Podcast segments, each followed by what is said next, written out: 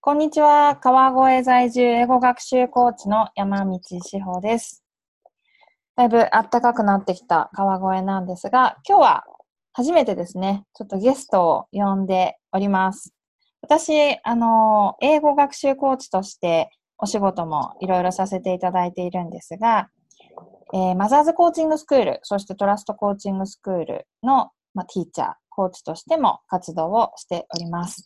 今日は川越で結構一緒に活動をしているマザーズティーチャー、そしてトラストコーチングの認定コーチである山之下恵美ティーチャーをお呼びしております。はい。あの、今日普通にお願いします。お願いします。普通にあれですよね。もう一人お友達とランチをして。そう、ランチをして。はい。はい、いろいろ来ました。これからどういうなんか川越でね、楽しくやっていこうかみたいな話をした流れで、うん、あの急に無茶ぶりをしてみたんですけど、はい、初ゲストですのでちょっと楽しみにしております。よろしくお願いします。はい、初ゲストありがとうございます。お願いします。はい。で、えーとですね、今日は実はあのー、エミティちゃんの方からですね、エミティちゃんってなんか変だな、エミさんの方からですね、うん、あの皆さんにお伝えしたいというか、えー、そういうイベントがあるので、それについてお話をしてもらおうかなと思っております。川越の人だったら大体みんな知っているウニクス南古谷、うん、ですよね。私はよく映画を見に行ったな。ね、子供と映画を見る、ドラえもんとかなんか、うんうん、違うな、仮面ライダージオウを見に行ったのかな。ウニクス南古谷。うちから自転車でじゅうごふんみたいなとこですけど、そこで今度、エミさん、あるイベントに参加するということで、ちょっとそのイベント、どんなイベントなのか教えてください。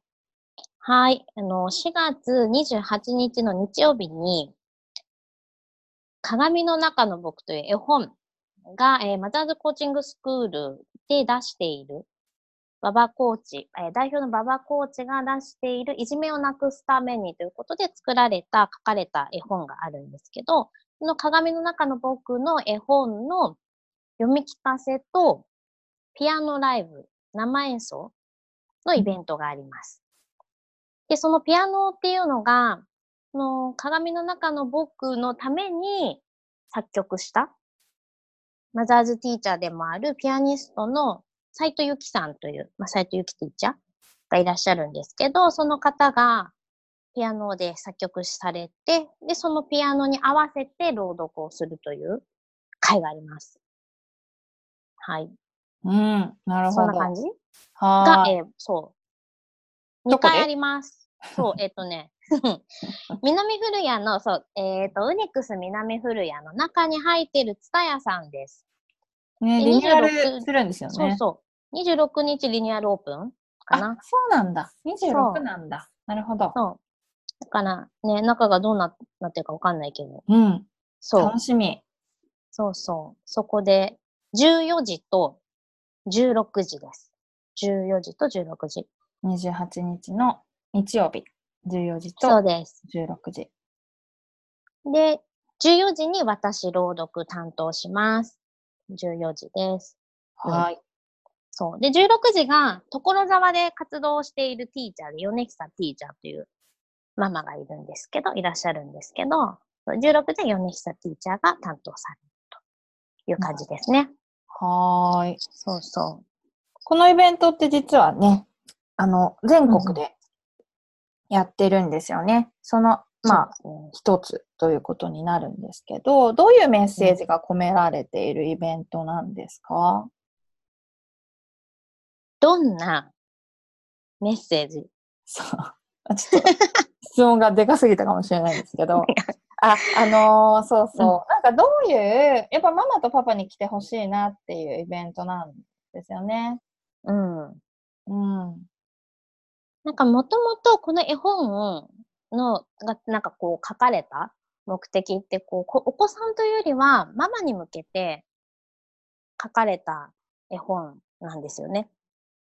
そう、なんかこうやっぱりこう子育てしているとママって自分のこと見失いがちになっちゃったり、まあ子供のこと優先になっちゃったりとか、でもそういうママがこう自分と向き合う時間を大切にしてほしいというか、なんか自然、自然とこう自分を傷つけちゃったりとか、そうじゃなくて自分を大事にしようねっていうメッセージが私はこう込められてるのかなっていうふうにすごい思ったので、で、まあ、パパコーチももともとはお母さんに読んでもらって、その隣にこう、お子さんがいるといいな、みたいな感じにはおっしゃってたんですよね。うんうん。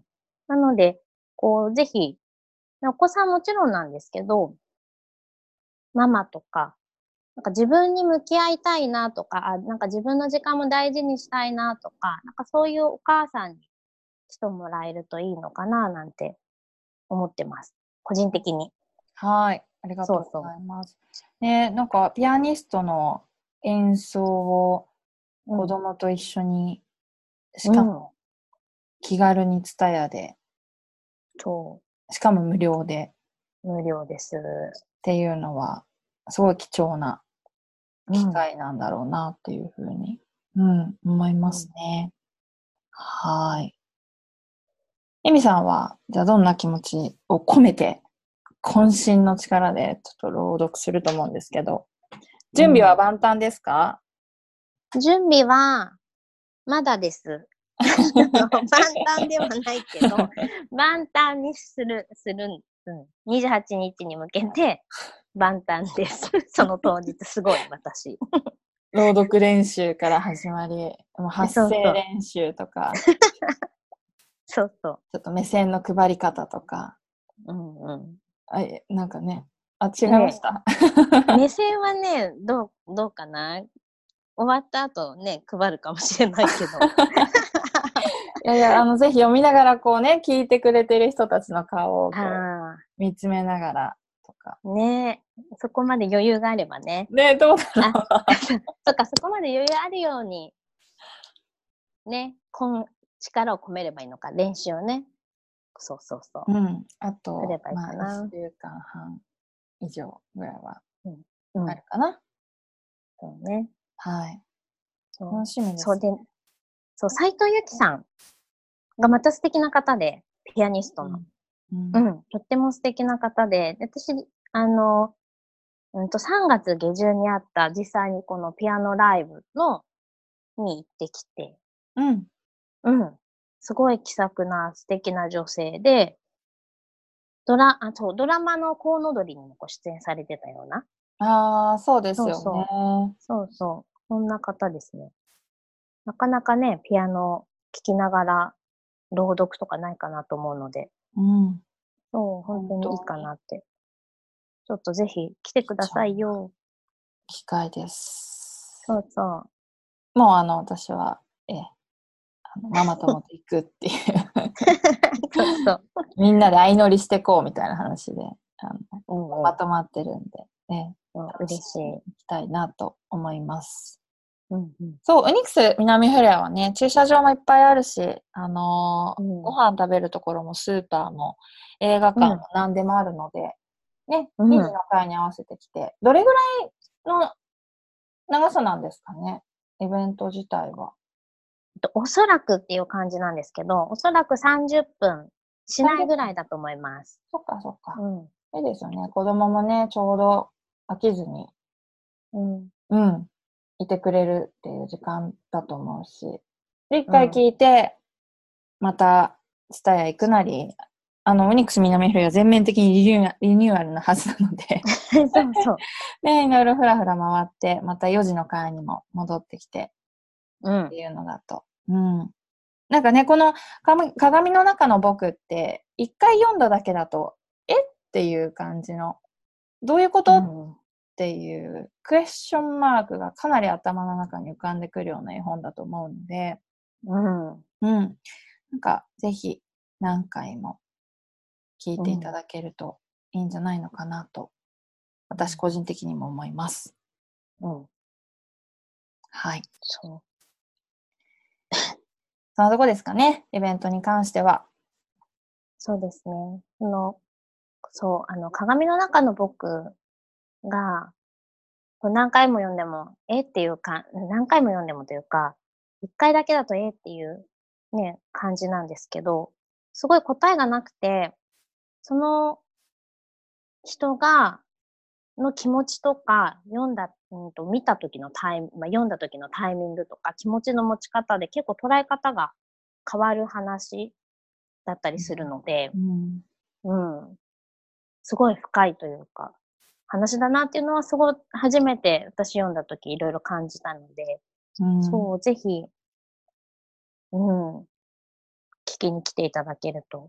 そう、そうなんですよね。うちにも本があって、うん、あの、同じ認定コーチである夫も読んだんですけど、うんうん、夫は、え、ねえ、なんでこれってこうなの？なんで？なんで？みたいな、うん。私に聞いてくるなと思って、ちょっとそれは自分で考えるためなんじゃないのかな、みたいなのを思ったので、そう、うん、あの、パパが、やっぱりこの本に触れても同じように、うんうんうんうん、なんか会話になるというか、え、うん、あそこはどうしてああなのっていう、うんうん、きっかけになるような気がしますね。うんうんうんうんうん、はい、ありがとうございます。ありがとうございます。じゃあちょっとこんな感じにかなと思うんですけど、うん、えみさんは普段、はい、川越で、うん、今何してるんですかって言ったら変ですけど、あの、どんな活動をしてるんですか？私はですね、まあ、志保さんと同じように、マザーズコーチングとか、トラストコーチングとかをお伝えしておりまして。あとはね、ワークショップですよね。あの、ママのためのコミュニケーション講座とかを、まあ、月いっかいぐらいなんですけど、結構こう、イヤイヤ期向けのママとか、はい、うん、やっぱりこう、子供、コミュニケーションってこう、なんだろうね。同じ物事に対しても、ママが発する言葉一つで、いいようにも悪いようにもやっぱりなってくと思っていて、うんうんうん、なのでこう、子供たち、なんかそう、ママ、ママがどんな声かけをしたら子供たちも、うん、笑顔になるかもそうだし、ママ自身も楽になれるか。あれ、ぐっちゃぐちゃになってきちゃったけど。そう、あの、いやいや期って、あ、もう、ちょ、もうすごい大変、どうしたらいいのみたいなところはあるけど、実は声かけ一つでこう変わったりだとか、はい、辛いじゃなくて、あ、楽しいかも。この時期、こうやって関わったら、ちょっと楽かもっていう風なきっかけをお伝えできるといいな、なんて思いながら、うん、はい、ワークショップもやってます。はい。え、これ、告知してもいいですか？いいですよ、どうぞ。あ、しがつにじゅうさんにちにあります。